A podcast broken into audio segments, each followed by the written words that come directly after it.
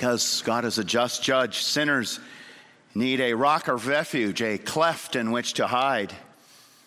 And we read of that in Scripture this afternoon, but we confess our faith concerning God as our judge and our need for His mercy in Lord's Day 4 of the Heidelberg Catechism, page 874 in the back of your songbooks.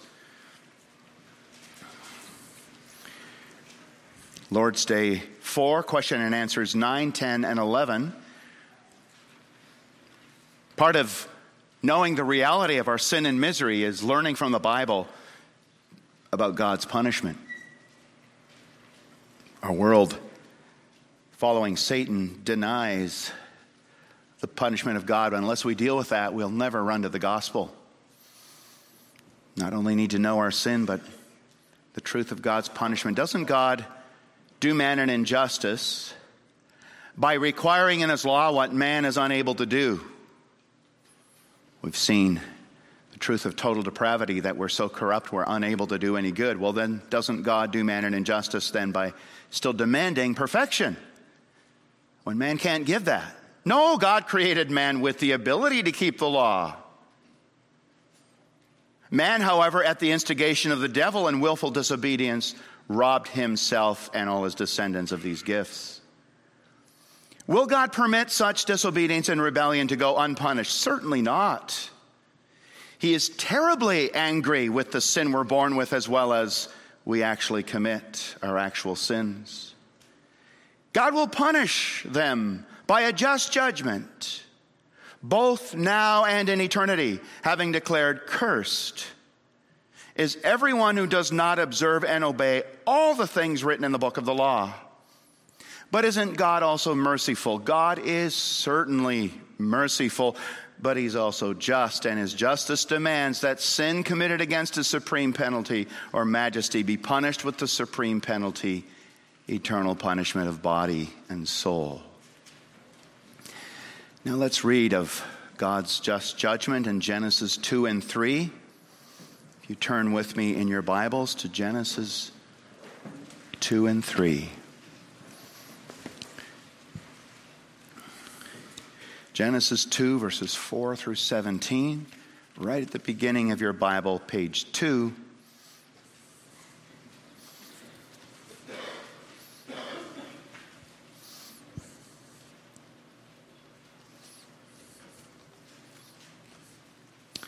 Genesis 2, verse 4.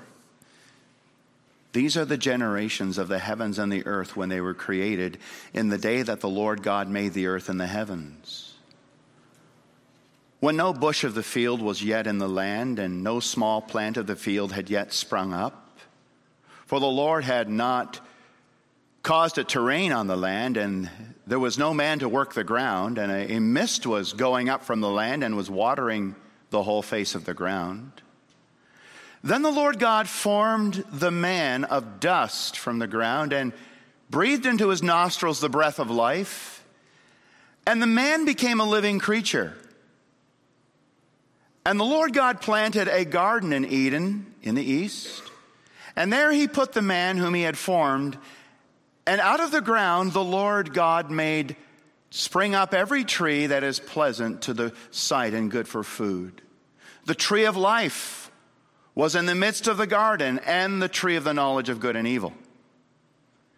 A river flowed out of Eden to water the garden, and there it divided and became four rivers.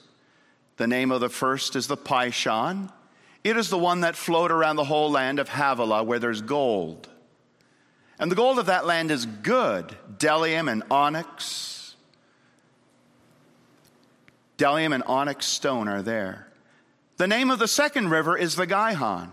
It's the one that flowed around the whole land of Cush. And the name of the third river is the Tigris, which flows east of Assyria. And the fourth river is the Euphrates the Lord God took the man and put him in the Garden of Eden to work it and keep it. And the Lord God commanded the man, saying, You may surely eat of every tree of the garden, but of the tree of the knowledge of good and evil you shall not eat. For in the day that you eat of it, you shall surely die. Then, chapter 3, 1 through 7. Now the serpent was more crafty than any other beast of the field that the Lord God had made. He said to the woman, Did God actually say, You shall not eat of any tree in the garden? And the woman said to the serpent, We may eat of the fruit of the trees in the garden. But God said, You shall not eat of the fruit of the tree that is in the midst of the garden, neither shall you touch it, lest you die. But the serpent said to the woman, You will not surely die. For God knows that when you eat of it, your eyes will be opened and you'll be like God, knowing good and evil.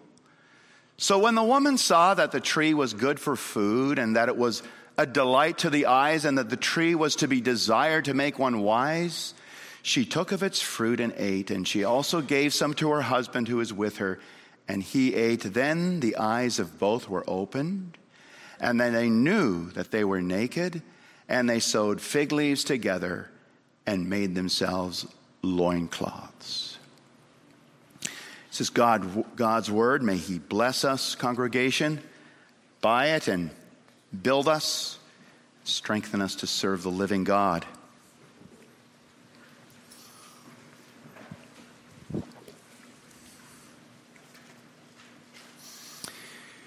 People of God, if, if it were not for the Bible, we never know about our sin.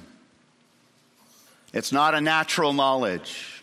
Society will never teach you about your sin. Experience will never teach you about your sin. Left to ourselves, we wouldn't know this truth about ourselves. So, how do you come to know your sin and misery? Out of the law of God. And that would what's we, what we've been studying. What does the Bible teach about our sin? First, the reality of it. We're not lovers, we're by nature haters of God and of one another. We hate God and our neighbor. That's our natural inclination. The reality of sin. And then we study the origin of sin. Where does it come from? God didn't make us that way. There's not a deficiency in creation, He made us good. It comes from ourselves, represented by our first parents who broke God's law and became guilty and corrupt. And ever since then, every member of the human race is conceived and born in sin. We're guilty and corrupt from the beginning. Then we study the depth and extent of our sin. Depravity is total. We're always inclined to evil. And we're always unable to do anything good in God's sight. Everything we think, feel, say, and do is poisoned from the well, sin well within us. Nothing is clean in the sight of God.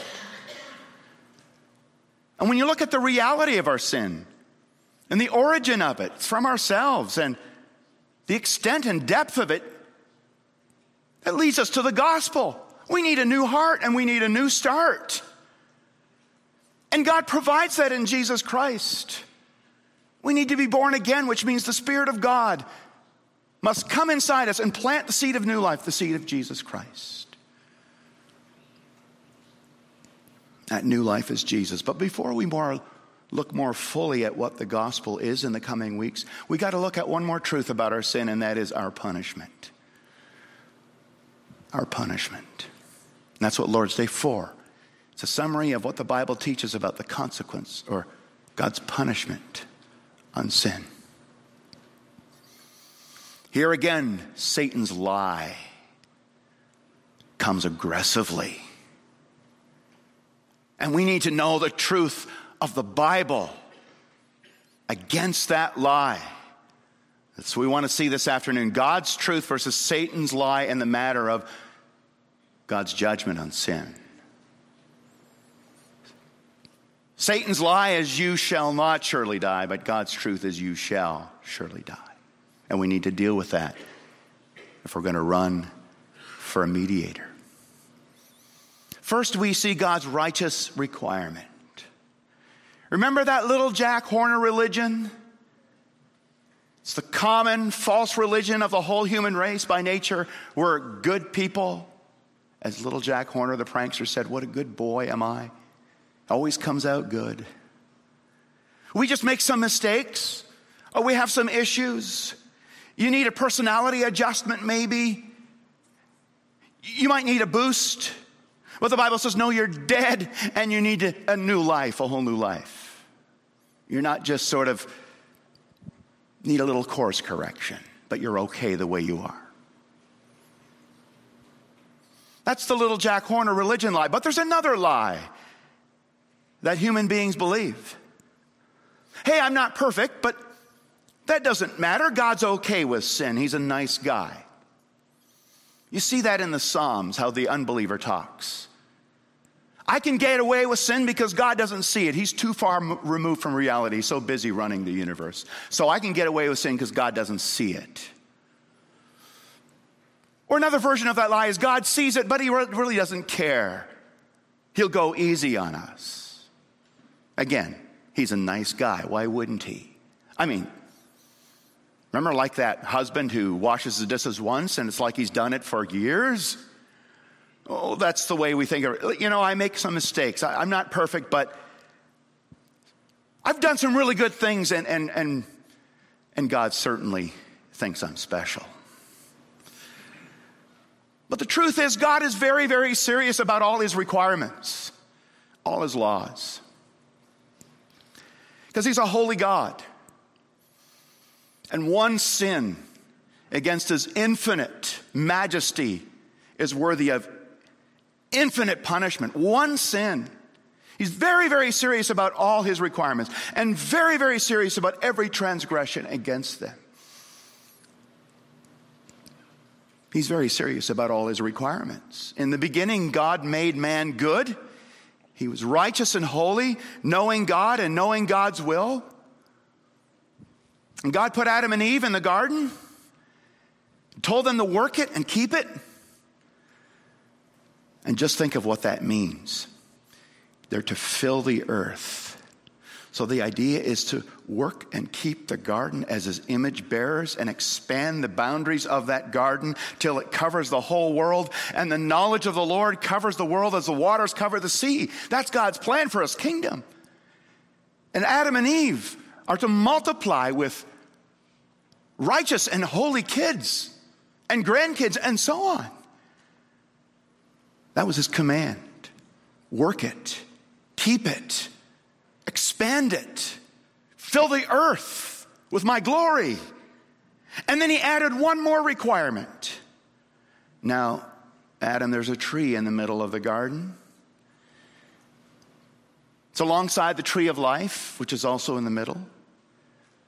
And this tree is called the tree of knowledge of good and evil. You shall not eat from it. That was another righteous requirement. You shall not eat from it.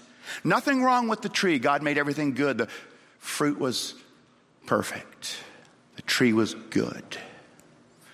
It was a test of man's obedience and love to God. Do you really love me? Do you really believe my word?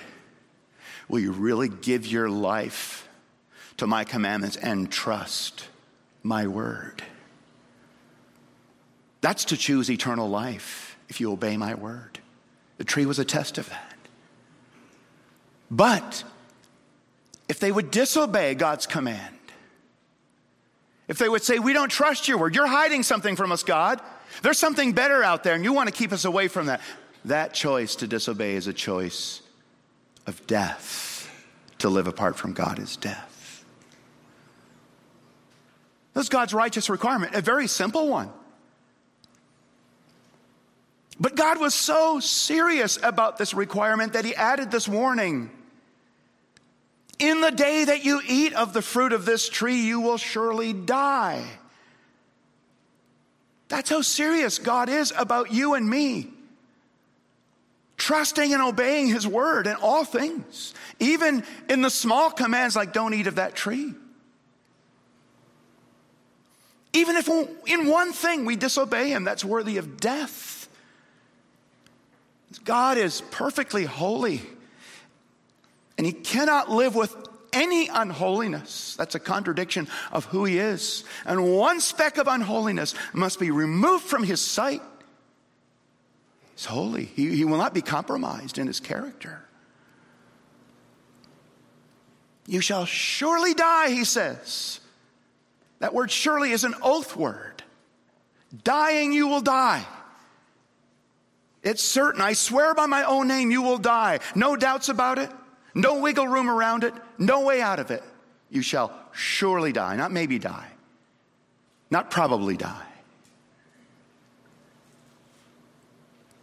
And so, offending the good, the holy, the glorious, the almighty, the absolutely holy creator and king is worthy of death. What does it mean you shall surely die? It doesn't mean just to stop breathing in the Bible. It means eternal separation from God. God, who's your life, your goodness, your joy, your peace. It means hell. No goodness, no joy, no peace, no life in the sense of walking with God, just misery, darkness, depression,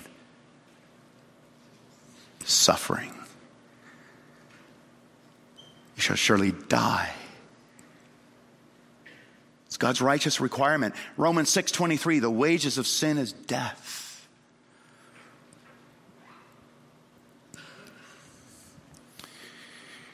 Well, let's see, secondly, God's just punishment. What happens then when Adam and Eve really do transgress that righteous law of God in the garden?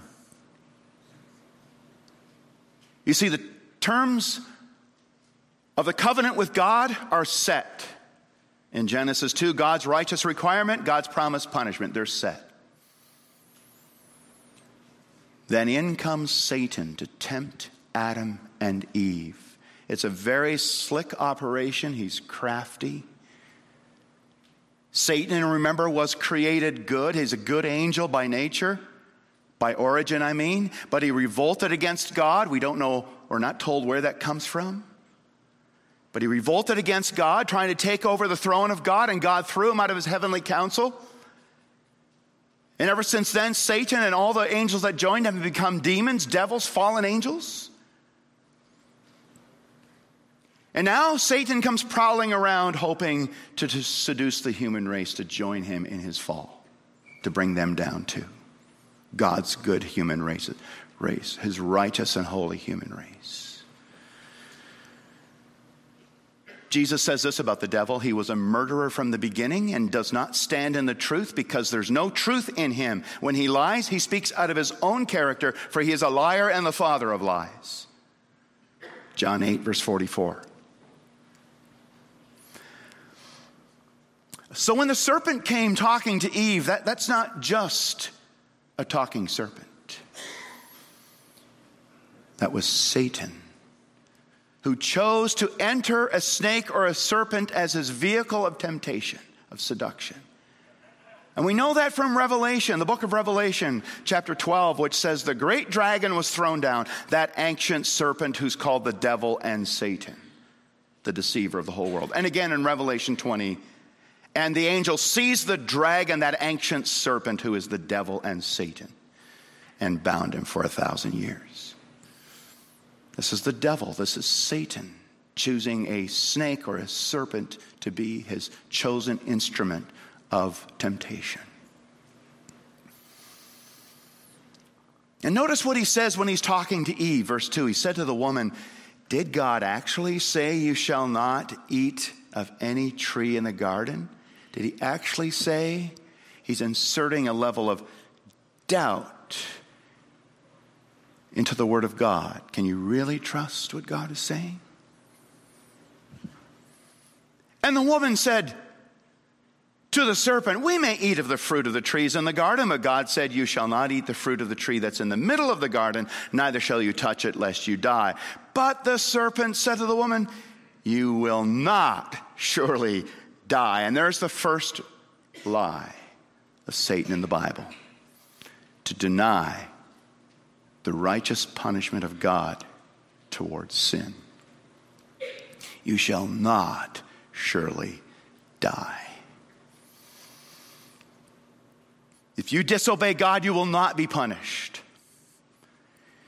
If you reject God's law, you will get away with it. Count on it.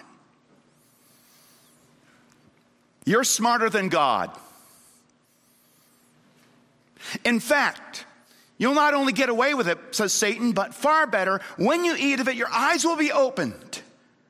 And you'll be like God, knowing good and evil. You will experience a level of emancipation and wisdom and intelligence and power like never before, and new freedom. And that lie of Satan continues to this very day. You will not be punished. Life will be better than ever if you disobey God. That lie continues to this very day to war against God's truth of eternal punishment. If you throw off, this is the lie, if you throw off the yoke of religion, if you liberate yourself from God's word and just follow your heart and just do what you feel like doing, you will not be punished. No, that idea of punishment is just a fairy tale or a scary tale to keep you down like a slave on God's plantation. Don't believe that. If you go your own way, you will rise to a new level of humanity power. You constantly hear this kind of lie in the pro choice movement today. Being pro life Opposing abortion as a sin against God's law disempowers women. It makes slaves of them when you obey God. But if you throw that law away, you will not be punished. No, you'll rise to a new level of women power and liberation. And that's why in the women's liberation movement, Genesis 3 is read as an act of emancipation when Lilith, the name for Eve, eats the fruit. She is set free. She is set free. And that's the lie that surrounds every sin in our culture. There's no God, and if there is, He certainly does not punish sin. What the Bible calls sin is actually an act of self liberation and empowerment. That's the lie.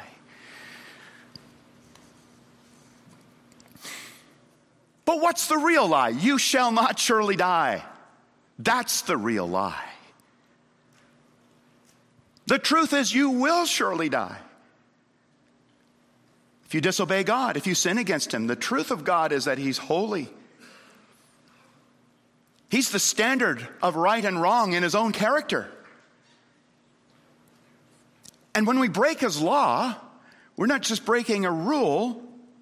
That law is fastened to his own person, his own being, his character, and we're actually kicking or giving the finger to God himself. We're spitting on him, we're insulting him.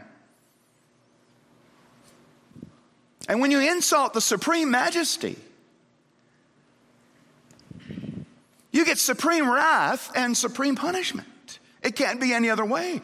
God doesn't change his standard.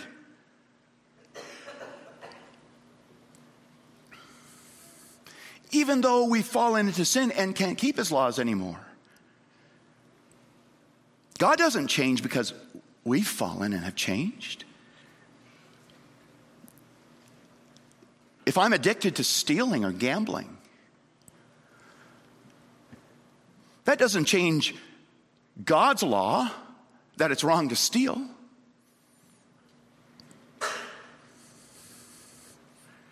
If I become addicted to rage, that doesn't mean God changes his mind about killing.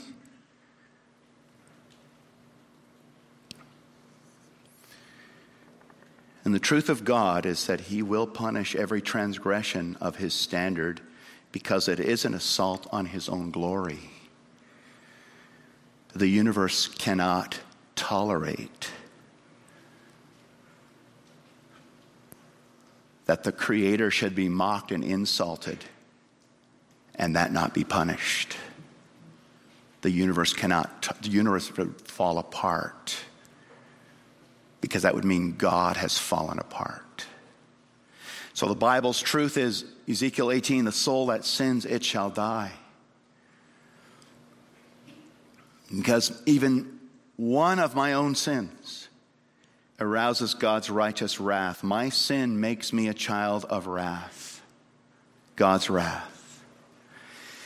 And when the Bible speaks about his anger, God's anger towards sin, it's not just a, like a little upsetness that blows over by tomorrow. That's not God's anger and wrath in the Bible. No, it's a fire that burns to eternity against the sinner. That's his wrath. Listen to what Jesus said Whoever believes in Jesus has eternal life, John 3. But whoever does not obey the Son, whoever does not obey Jesus, shall not see life, but the wrath of God abides, remains. It's settled on him. In Deuteronomy 32, God says, A fire is kindled by my anger, and it burns to the depths of hell. It devours the earth and its increase, and sets on fire the foundations of the mountains. God's anger is a holy, righteous anger that ends up in eternal punishment of body and soul in hell.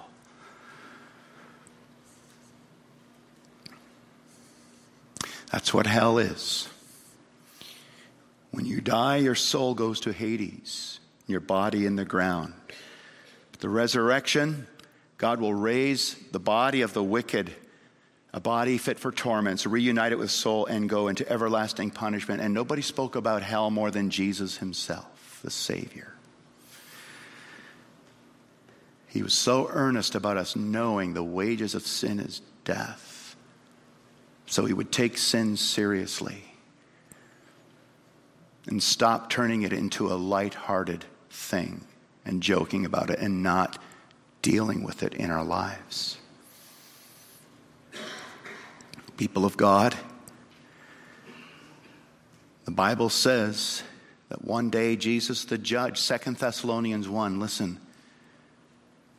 One day Jesus the judge shall come from heaven with his mighty angels in flaming fire, inflicting vengeance on those who do not know God and on those who do not obey the gospel of our Lord Jesus. They will suffer the punishment of eternal destruction away from the presence of the Lord and from the glory of his might. And that's what eternal punishment is a life of eternal suffering, body and soul, where there's no grace, there's no good, there's no happiness, no joy, no pleasure.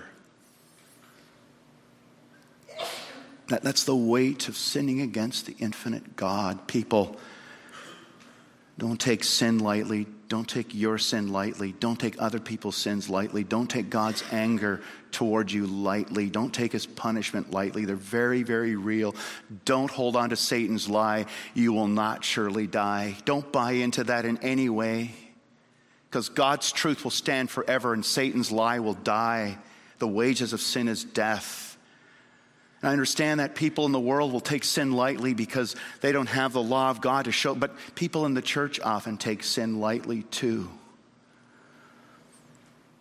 And they muck around in the shoals of sin and think that God's going to be okay with it just because they sort of hang around in the edges of the church.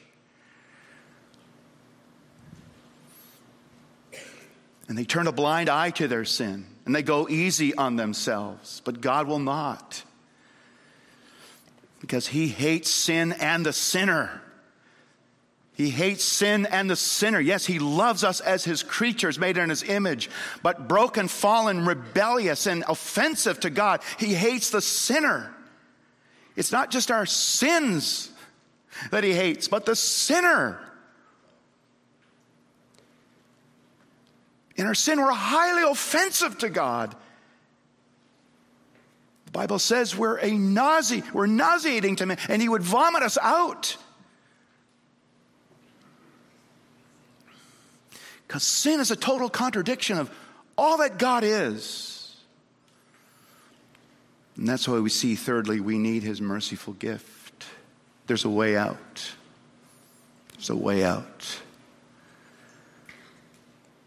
God, in His love, has provided a holy, glorious way out of our sin and punishment. As Paul says, the wages of sin is death. But the free gift of God is eternal life in Christ Jesus our Lord. If we get what we deserve, we'll surely die. The way out is not Satan's lie, you will not surely die. That's not the way out. There's a way out, but that's not it. Pretending, holding the lie. The way out is God's mercy. And it's a holy mercy and a just mercy where He promised Adam and Eve that He would send His Son into the human race as the seed of the woman, the child of Mary, the son of Mary. And this seed, this woman, or this son of the woman, would be the way out for us. He's the door to eternal life, He's the way back to God. Jesus said, I am the way, the truth, and the life. No one comes to the Father except through me. He's the way back to God. And what a mercy that God has given us a way out in Jesus Christ. Because what did He do when He sent Him? He laid on Him the iniquity of us all. He took all our sins and nailed them to Jesus, put them on His record, though Jesus is blameless, righteous took all my crimes, all my wrong feelings, all my weakness, and all my wickedness, and all that's wrong with me, all that makes me unworthy of God. And God took that off his child and said, I put that on my son. He put my sin on Jesus. And then he steered all his wrath that I deserve, his anger, his intense anger, his eternal anger this fire that burns down to hell, he put that on Jesus too. Jesus bore God's wrath in his own body and soul. And then he not only took our sin, Jesus did, he not only took God's wrath, but also eternal punishment. So that on the cross, he said, My God, my God, why have you forsaken me? God turned his face away from his son and he went through hell on the cross, but also during his whole life a separation from God. And it so terrified him that it drew out of him, as it were, sweat like drops of blood. So terrifying. This was for our Savior, the Lord Jesus Christ. And yet, so willing and loving that God would send His Son, and that His Son was willing to come and stand in my place.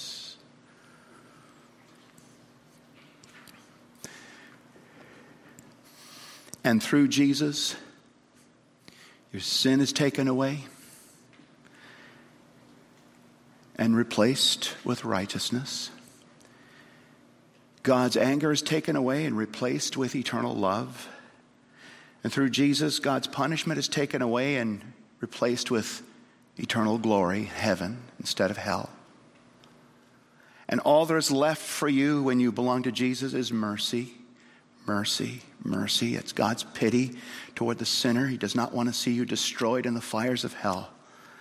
But would that you would come to his son so that you might be saved. I might be saved. And the Holy Spirit, the Holy Spirit, brothers and sisters, has shown you that you're a sinner and a terrible one at that. And that God is angry with you and his sentence of hell is upon you.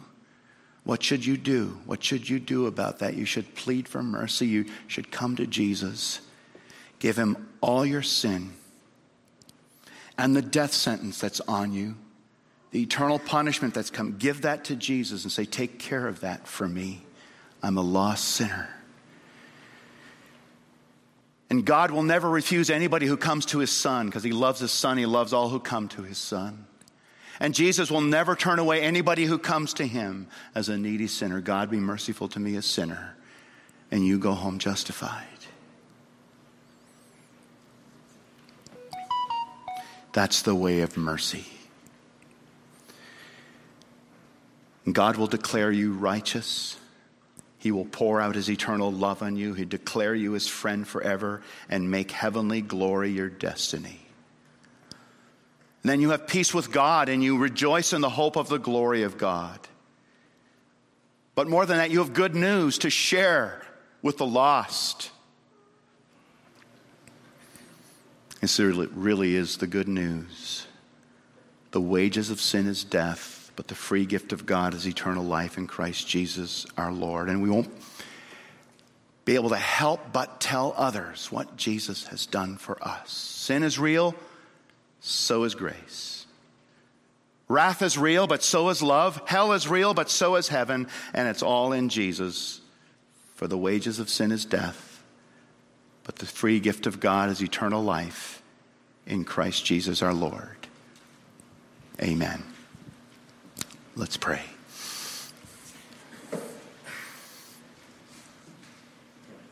Heavenly Father, we call upon your name as those have been told that we may come to your Son and you will certainly receive us, forgive us, cleanse us, and make us new in him.